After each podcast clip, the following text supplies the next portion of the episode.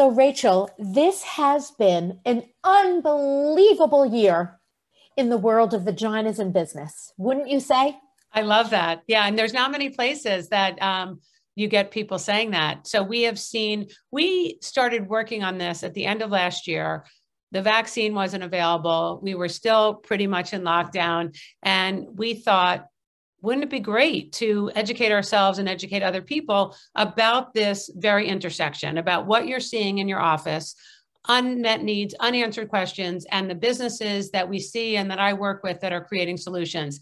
And we're just at the tip of the iceberg. We've done, can you believe it? Almost three dozen episodes with many, many more plans, and just a lot of excitement and enthusiasm in the response and the the the hunger for the information. Absolutely. And I would love to look at this pandemic glass a little bit half full right now, because I'm not sure we would have been able to bring all of this together if we didn't have the time afforded to us and the thought that this would be super important, especially when people are really uh, cooking their entrepreneurial spirits. And I think that's so important because for me, I've traveled constantly my entire business career. And when I'm grounded, that did give me some more time to do this. And, you know, when you came up with the idea, the timing just felt right. I had just finished over 100 interviews with people in the space trying to understand how they were surviving or thriving during the pandemic. And when we say the pandemic, I'm not making any judgments about whether it's over or what happens next. And, you know, I wish I had a crystal ball. Um, but it, it's so exciting. And one of the things that we've heard from listeners over and over again is how you break down these very complex medical problems and situations and help people get their hands around them so they could understand what the problem is what the technical solution might be. And and the thing we hear over and over again is how do i get on alyssa dweck's patient list? Well as i was catching my breath in between telehealth patients because you know, the availability in my office was quite limited because of the pandemic. I really thought this would be a fascinating idea to really introduce everyone and anyone to these brilliant people who are coming up with ideas to solve unmet needs in women's health. I can't wait until we can do a episode where we really discuss updates from all of the amazing entrepreneurs we've been speaking to along the way. I love that. In the interest of the end of the year and New Year's Eve resolutions, Alyssa and I have given this a lot of thought, and we wanted to share some of our top learnings from co hosting Business of the V together over the last seven or eight months.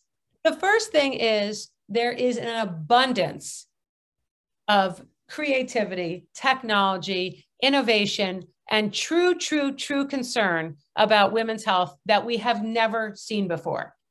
They're not new problems, we're not a new species, but the the systems at work, it's almost like a perfect storm where we have funding, we have academic research, we have entrepreneurs all coming together and saying we need to find solutions or better solutions. And you know what I'm seeing from the front lines of practice?